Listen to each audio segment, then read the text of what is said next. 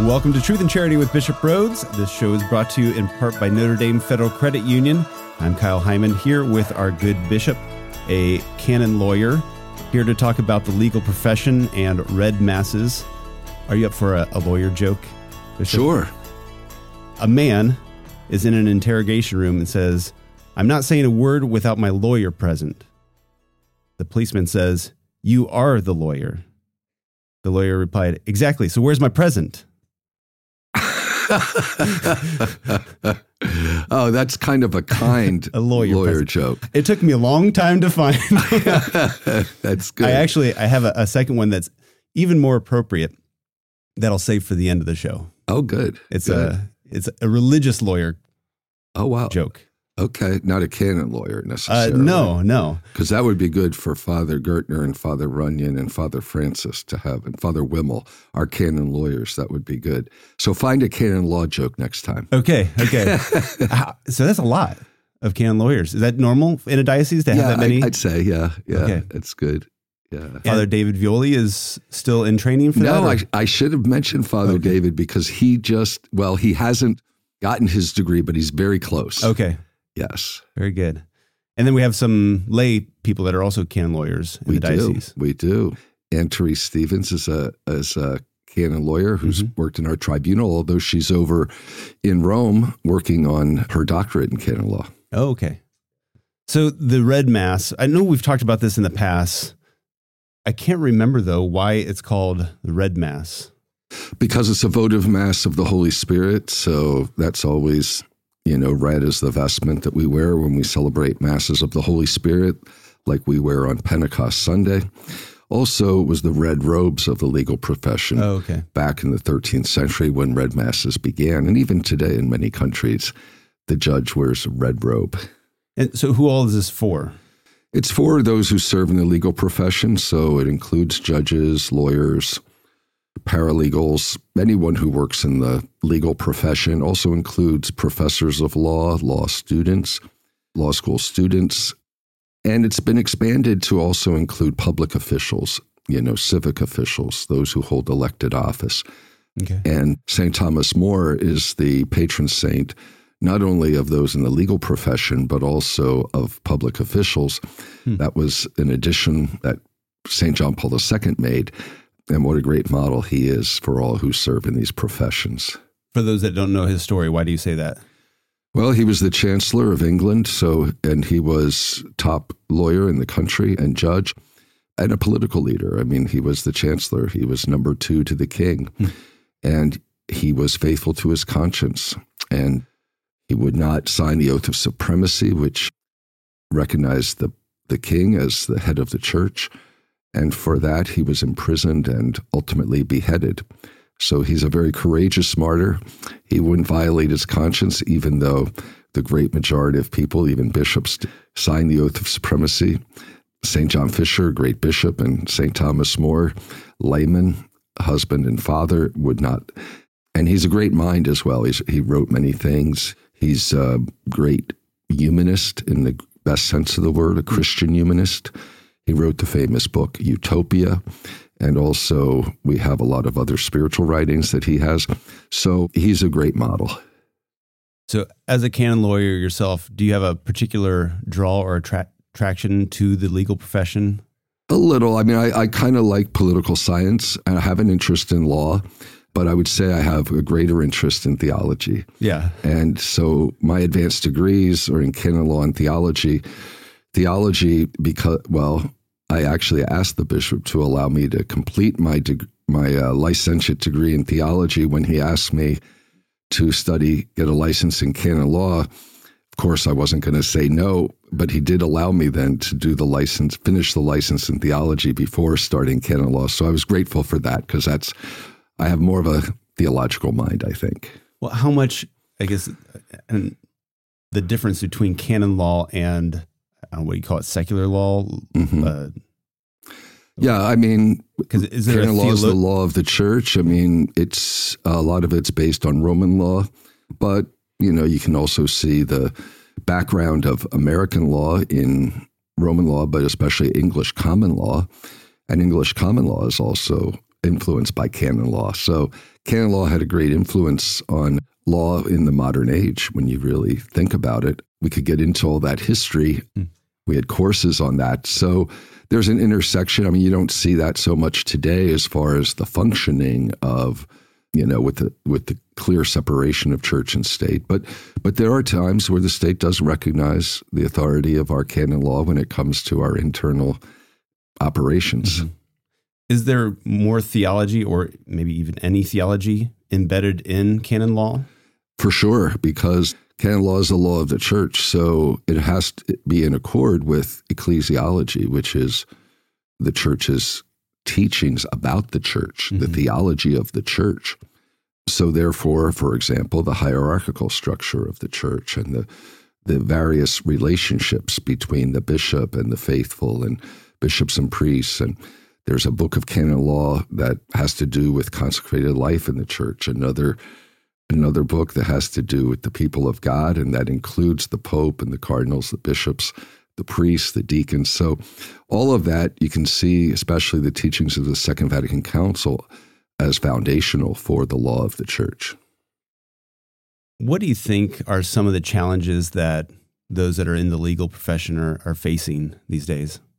I think you know, one of the things is, you know, in some ways, uh, law has become a big business, and hmm. at least in some quarters, and that can present its challenges, especially for someone who wants to maintain a strong family life, et cetera. And, and some of the pressures can be too much. Uh, the profit motive has entered in.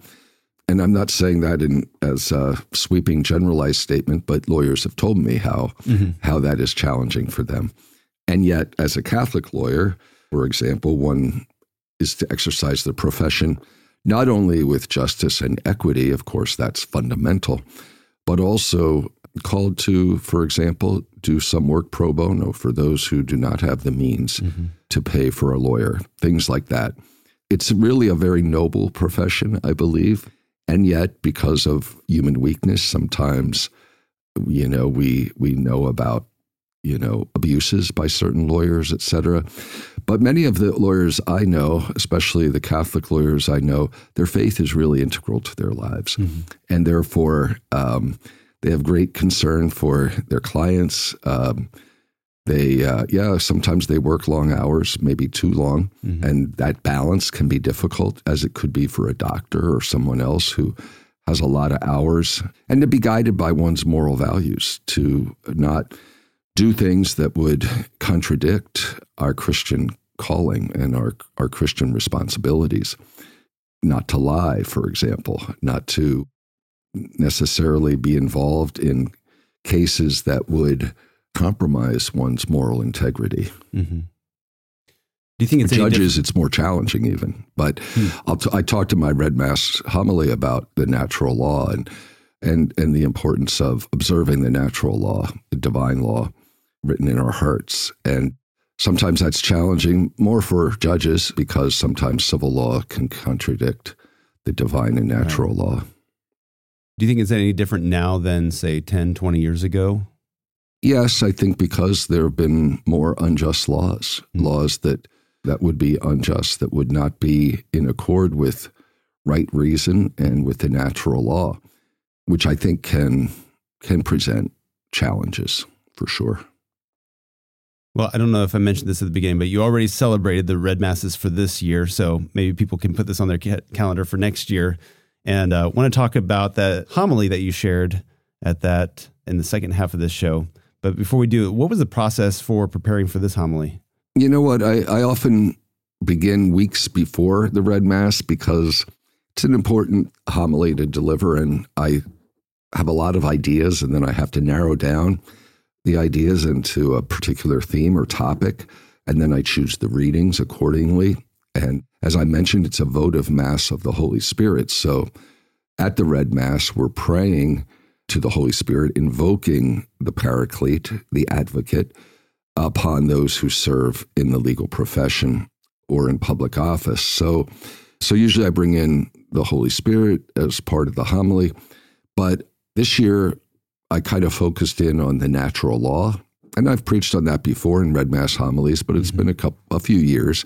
But I really wanted to focus on that. So in those weeks preceding, I was reading a lot of articles and different things just to kind of get some ideas of what I should preach about. Read some good authors, consulted the Catechism of the Catholic Church, and and which I usually do. And then I chose the readings accordingly. I chose the first reading from the Book of Exodus, the Ten Commandments. Hmm. I think I did that several years ago at a Red Mass as well, but it's always good to be reminded of the Ten Commandments. Sure. And then I chose a very interesting passage from St. Paul's letter to the Romans, chapter 2, where he explicitly talks about the law of God written in the human heart. Really, it's the most explicit reference in Scripture to natural law. And it was very interesting because I thought, well, I definitely want to use that if I'm going to be preaching about natural law. But when I looked in the lectionary, that is not there. Hmm. They have part of Romans chapter 2, but not the particular sentence or a few sentences where St. Paul is writing about the natural law. So I, I looked in the lectionary, no Sunday reading, no weekday readings or special readings for special masses appears nowhere huh. in the lectionaries. I couldn't believe it. I never realized that that that important verse is not appear in any of our lectionaries. So I preached on it anyway, yeah. and I used pa- that passage from Romans chapter two, which is was quite a lengthy reading, but I'll get to it as we discuss the homily, so you see how it flows. Yeah, that's interesting. I'm curious how you look up when a verse is used in the lectionary. Is there well, in the back of the lectionary, they give the all the books of the Bible and and, and chapters and verses, and where you can find it in the lectionary. So okay. I just looked in the back, the index, looked under Romans, saw there was some of chapter two, but not all of chapter two, yeah. and particularly not the part that I was preach wanted to preach about, which I did preach about. All right. Well, I'm excited to hear about it. Uh, just a reminder, though, that you can find past episodes of this show. In fact, we've talked about the Red Mass in the past, and we've talked about canon law in the past. So you can find that at spokestreet.com slash askbishop. There's also a form there that you can submit your questions. And Bishop will share some highlights from his homily at the Red Mass coming up on Truth and Charity with Bishop Rhoades, brought to you in part by Notre Dame Federal Credit Union. What's the difference between Notre Dame Federal Credit Union and a bank? Well, banks are owned by investors looking to make a profit. Notre Dame FCU is different. We are a not for profit, member owned cooperative. Our mission is to help our members improve their lives with products, services, and education. If we end up with too much money ourselves, we simply give it back to our members. Last year, over a million dollars. You already share our values. Why not share in our benefits? Notre Dame Federal Credit Union.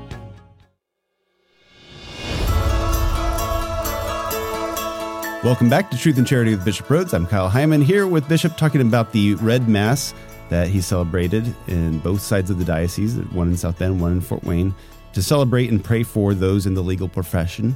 And you mentioned the reading from St. Paul was part of your homily. Did you mention the gospel that you the gospel was was from St. John, and okay. it's the part. It's from the votive mass of the Holy Spirit. Okay. It's one of the gospels you can choose. And I really began the homily talking about that. As I said, it's about the Red Mass is invoking the Holy Spirit upon those in the legal profession. And I said to the congregation, we do so with faith in what Jesus said in the gospel. And that particular gospel, Jesus told the disciples that he would ask the, the Father, and the Father would give them another advocate mm-hmm. to be with them always, the Spirit of truth. And Jesus said in the gospel that the world cannot accept this spirit of truth because it neither sees nor knows it. And I think those are rather disconcerting words yeah. that the world cannot accept the spirit of truth. And I explained to the uh, assembly that we must understand here in John's gospel and other places in John's gospel, when he speaks of the world, John often is referring to humanity as it is alienated from God. So the hmm. world, humanity as alienated from God. So if one is alienated from God, one cannot accept the spirit of truth. Those alienated from God reject his revelation and are really spiritually blind. But Jesus assures his disciples that they they will know the spirit of truth because the spirit will be with them and in them. And that's kind of something to meditate on. The spirit will be with them and in them. Hmm. And as disciples of Jesus, we can have this confidence that the Holy Spirit, the Spirit of truth, whom we received in baptism and confirmation, is with us and in us. We only need to open our minds and hearts to his gifts, the sevenfold gifts, and the Holy Spirit's guidance in the truth. So, with that as an introduction to my homily, notice Jesus speaking of the Holy Spirit as the Spirit of truth. I got into the whole notion of truth. Mm-hmm. And this gets in, as you'll hear, I, this was how I moved into the theme of natural law. And truth is a very controversial topic today. People refer to his or her truth, my truth, your truth. Right. And of course, that's relativism. And relativism is rampant in our culture today. It's no wonder that our society is so pol- polarized culturally and politically because we have this relativistic individualism. And that judges that every individual is the source of his or her own values. And that's very dangerous. It's mm-hmm. dangerous for the future of our democracy. It's dangerous for our social well being. It's dangerous for social peace, especially when there's no consensus regarding moral truth. We see this. We see, for example, the great divide among Americans on the issue of abortion and on many other issues. It was important, I thought, that I would mention the Supreme Court decision, Dobbs versus Jackson, back in June, which overturned Roe v. Wade. So at the Red Mass, I talked about this. I said, we really rejoice, you know, that this historic error was corrected, this supposed constitutional right to abortion. And the majority on the Supreme Court correctly, rightly found that Roe v. Wade departed from the text of the Constitution and from valid precedents. Mm-hmm. then I said that from a Catholic perspective, the primary problem with Roe v. Wade was that it departed from natural justice. Okay, yes, it departed from the Constitution, mm-hmm. but it departed from something even uh, more fundamental. Right. Natural justice, the truth revealed by God about the dignity of every human person from the moment of conception. So Roe v. Wade discarded the fifth commandment of the Decalogue, thou shalt not kill. And when you think about that commandment, that's not just a commandment that God revealed to Moses on Mount Sinai. It's a norm of natural justice written in the human heart. It's part of the natural law. Mm-hmm. In this light, I said, and I've said this in many talks uh, the past several months, the Dobbs decision was a great judicial victory, but it was not a cultural victory. It was a judicial victory for sure. Roe v. Wade was, I mean, the Supreme Court rightly judged that Roe v. Wade was an exercise of raw judicial power that had taken away the right of the legislature and the people in our democratic republic to protect innocent human life. But it wasn't a cultural victory. Mm-hmm. You know, just just think about the angry and vicious reactions in much of the media, protests in the streets, efforts in many states, even in the US Congress, to legalize abortion on demand. So in a democracy in which the the majority rules almost absolutely, norms of natural justice can still be violated. Mm-hmm. I mean, the majority can be wrong. Mm-hmm majority can favor abortion and legal abortion. just because the majority thinks that way doesn't mean it's right. Right. And of course, we have states, we'll have states like our own, like Indiana, that will mostly defend justice for the unborn, but other states, many other states, will not. Mm-hmm. The right to life can and still will be denied for the unborn. And that's in the name of a distorted notion of freedom freedom as absolute autonomy. Mm-hmm. And this happens when culture, in our case, Western culture, is, is untethered from its roots in the moral truths which previously guided it.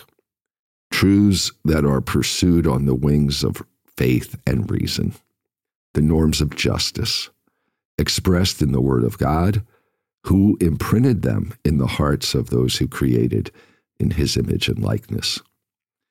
So you can see where I'm getting to the natural law. And then I talked about the Red Mass. The second reading was from chapter two of St. Paul's letter to the Romans. Very famous, a warning about God's judgment based on the law. And when you read that chapter, St. Paul talks about how the Jewish people who received the law from Moses will be judged in accordance with that law. And he says those who observe the law will be justified. Mm-hmm. But then you say, okay, but what about the Gentiles? The Greeks who don't have the law mm-hmm. that was revealed to Moses. They didn't have the Ten Commandments. St. Paul wrote the following, and this is the key sentence that is not in the lectionary, but it's so important. St. Paul wrote, The Gentiles show that the demands of the law are written in their hearts, mm-hmm. While their conscience also bears witness, and their conflicting thoughts accuse or even defend them on the day of judgment. See, clearly there were Gentiles who observed the prescriptions of the law, despite having no explicit knowledge of the Ten Commandments. And that's because there is a natural moral awareness. Like I was just talking about, the norms of natural justice that we know by the light of reason. Hmm. We know them by the light of reason. We know by the light of reason that killing innocent people is wrong. So, this text from chapter 2 of the letter to the Romans is very important for the church's teaching on natural law.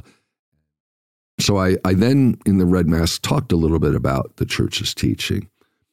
There is a real possibility for human beings of different cultures, religions, and traditions to discern good and evil, hmm. the fundamental principles and norms for moral behavior.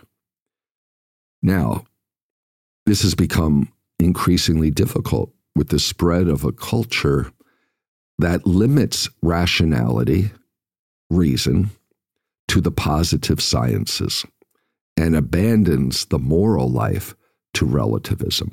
In other words, the idea that, okay, the only things we can know for sure by reason are things we know by the empirical, by empirical data, by the scientific method, etc. And they, but they don't recognize truth beyond that. Mm-hmm. So they abandoned the moral life to relativism. Okay. What's moral or immoral? That's your judgment. That's total subjectivism. Church disagrees with this. The church insists on the natural capacity of human beings to obtain by reason, by reason, the knowledge of the fundamental norms of justice in a conformity with human nature and the dignity of the human person. Now, to be honest, and the church teaches this as well, this natural capacity of humans is wounded by sin. Obviously, this is evident in history, it's evident in our society today, especially. And that's why the Catechism says, and I quote, the precepts of natural law are not perceived by everyone clearly and immediately. Hmm. Now we get to the first reading. I worked backwards. I started with the gospel, yeah. then the second reading, the first reading. the Ten Commandments. Uh-huh. Okay, it was a passage from Exodus. Ten Commandments we call the Decalogue. The Ten Commandments were a gift from God, a light offered to the people of Israel and to the world so that we can better perceive the precepts of natural law. Mm-hmm. We can know them by reason, but because of sin and our natural capacity being wounded by sin, we have this revelation of the Ten Commandments. So the Christian tradition sees in the Ten Commandments a privileged and always valid expression of the natural law. There's a great quote from St. Augustine. He wrote, God wrote on the tables of the law what men did not read in their hearts. Hmm. So basically, sinful humanity needed this revelation to have a complete and certain understanding of the natural law. There's another great quote that I used in the homily on this, St. Bonaventure. He wrote, a full explanation of the commandments of the Decalogue became necessary in the state of sin because the light of reason was obscured and the will had gone astray. Hmm. Of course, we see this light of reason obscured today. And people, especially young people, led astray by various ideologies, currents of relativism, secularism, materialism. And really, these things abound in our culture today. Places like Hollywood or in the media, even in corporate America, mm-hmm. our schools, especially many colleges and universities, mm-hmm. relativism abounds, secularism. And at the same time, we have this decline in religious faith and practice in the United States. And with that decline, we also see this corresponding crisis of moral culture. Many people really, I mean, ask a young person, you know, how many have really even learned or heard of the Ten Commandments? Have right. they been taught the Ten Commandments? And if they have been, they may still be skeptical mm-hmm. regarding their truth because of the cultural influences that I mentioned. Mm-hmm.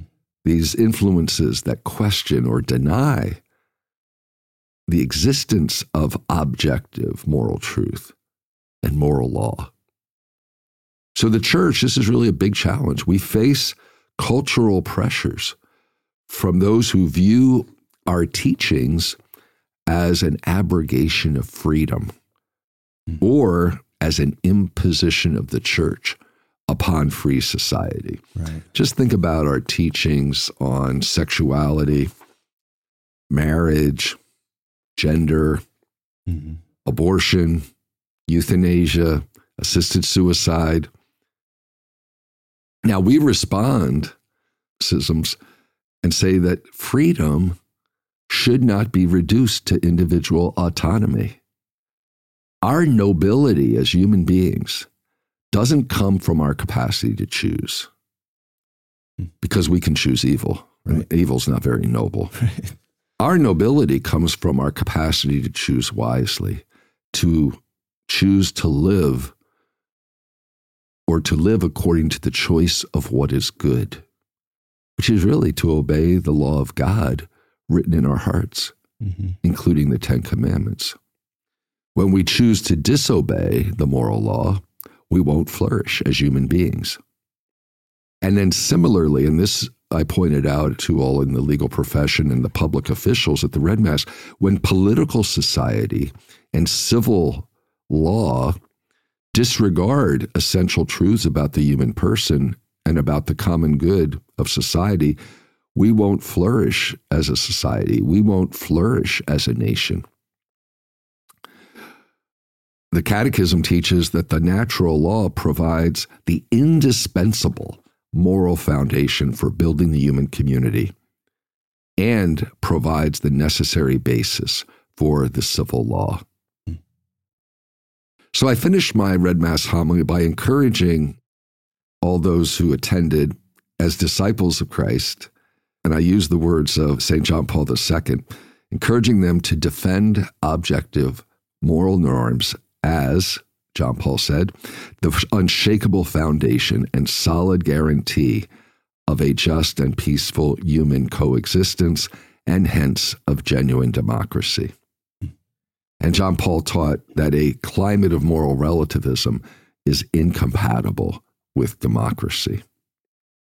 So, one of the great and important tasks of the church today is to remind everyone of the essential bond between freedom and truth.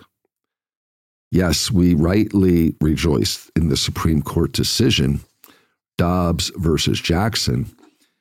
But I hope, and I said to the congregation, I hope we'll someday rejoice in a new culture of life yeah. and civilization of love. And the Ten Commandments are a good place to start Mm-hmm. as we seek to bring, bring about a renewal of society, which will only happen with a renewal of moral goodness, solidarity, and genuine freedom in our country. My homily is well received. It was a very small congregation, maybe, I don't know, 30 or 40 people in the Cathedral of Immaculate Conception in Fort Wayne. But at the Basilica of the Sacred Heart at Notre Dame, it was full, Yeah. hundreds. And I was so happy with that. And of course, they have the law school. So there were a lot Right. of law school professors, a ton of law school students, political science students. And afterwards, we had a reception. And the St. Thomas More Society at the Notre Dame Law School Student Club Sure. invited me to come and give a talk. Now, this was getting late. Yeah. I had to drive back. To, so we had the mass at 5:15. We had the reception. My talk at 7:30, and I didn't prepare a lot. It was about they asked for a talk on canon law, especially about Holy Communion. I said I was Oh, happy wow. to do that. So I was thinking, okay, that'll be good. There'll be 15 or 20 students. Well, I walked into the hall. There were 200, I think, 200 students. So I was like, oh my goodness, I should have prepared more. But it was great.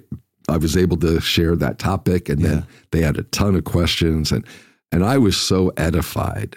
I was like, wow, they gave me so much hope because these young people, these law school students at Notre Dame, they are really just are very committed to the faith Good. and all that I talked about about natural law and and what I preached about in the Red Mass homily, and then when I talked about the church's teaching regarding Holy Communion, they were very uh, and they're very bright. They had a lot of good, Mhm. challenging questions.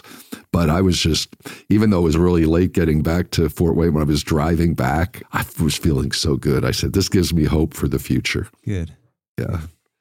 Well, thank you for sharing that with us. Just a reminder, I guess next year, it's usually around September for the Red First Masses. first week of October, usually. Okay. Yeah. All right. because that's then- when the traditionally that's when the, the courts began their sessions. I Okay. think they still do. I think our Supreme Court begins in October. Yeah. All right. Well, great. We'll also share in the the description here, uh, the show description that you can either find if you're listening on the podcast or uh, if you're listening on radio, you can find it at spokestreet.com slash ask bishop. You can find this episode and look up, and we'll have links to the today's Catholic article on the Red Mass as well. And Bishop, are you ready for our our second lawyer joke? Yes. I, I mentioned this is a little- Forgot about that. a little more in line with uh, the faith as well.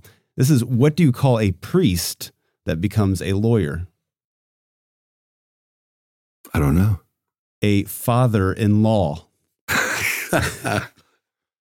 oh my goodness. I thought father and then I didn't think of that. That's great. That's great. All right. Well, thank you again, Does Bishop. that come from Sebastian, that joke? no, no, I I found this online, but he, I, I should have him make up a joke. See what it. Uh, what that goes. good. Good. All right. Well, can we get your Episcopal blessing before we go, Bishop? Yes. The Lord be with you. And with your spirit, Blessed be the name of the Lord. now and forever, Our help is in the name of the Lord. who made heaven and earth. May Almighty God bless you, the Father, and the Son, and the Holy Spirit. Amen. Thank you, Bishop. You're welcome, Kyle. Truth and Charity with Bishop Rhoades is brought to you in part by Notre Dame Federal Credit Union.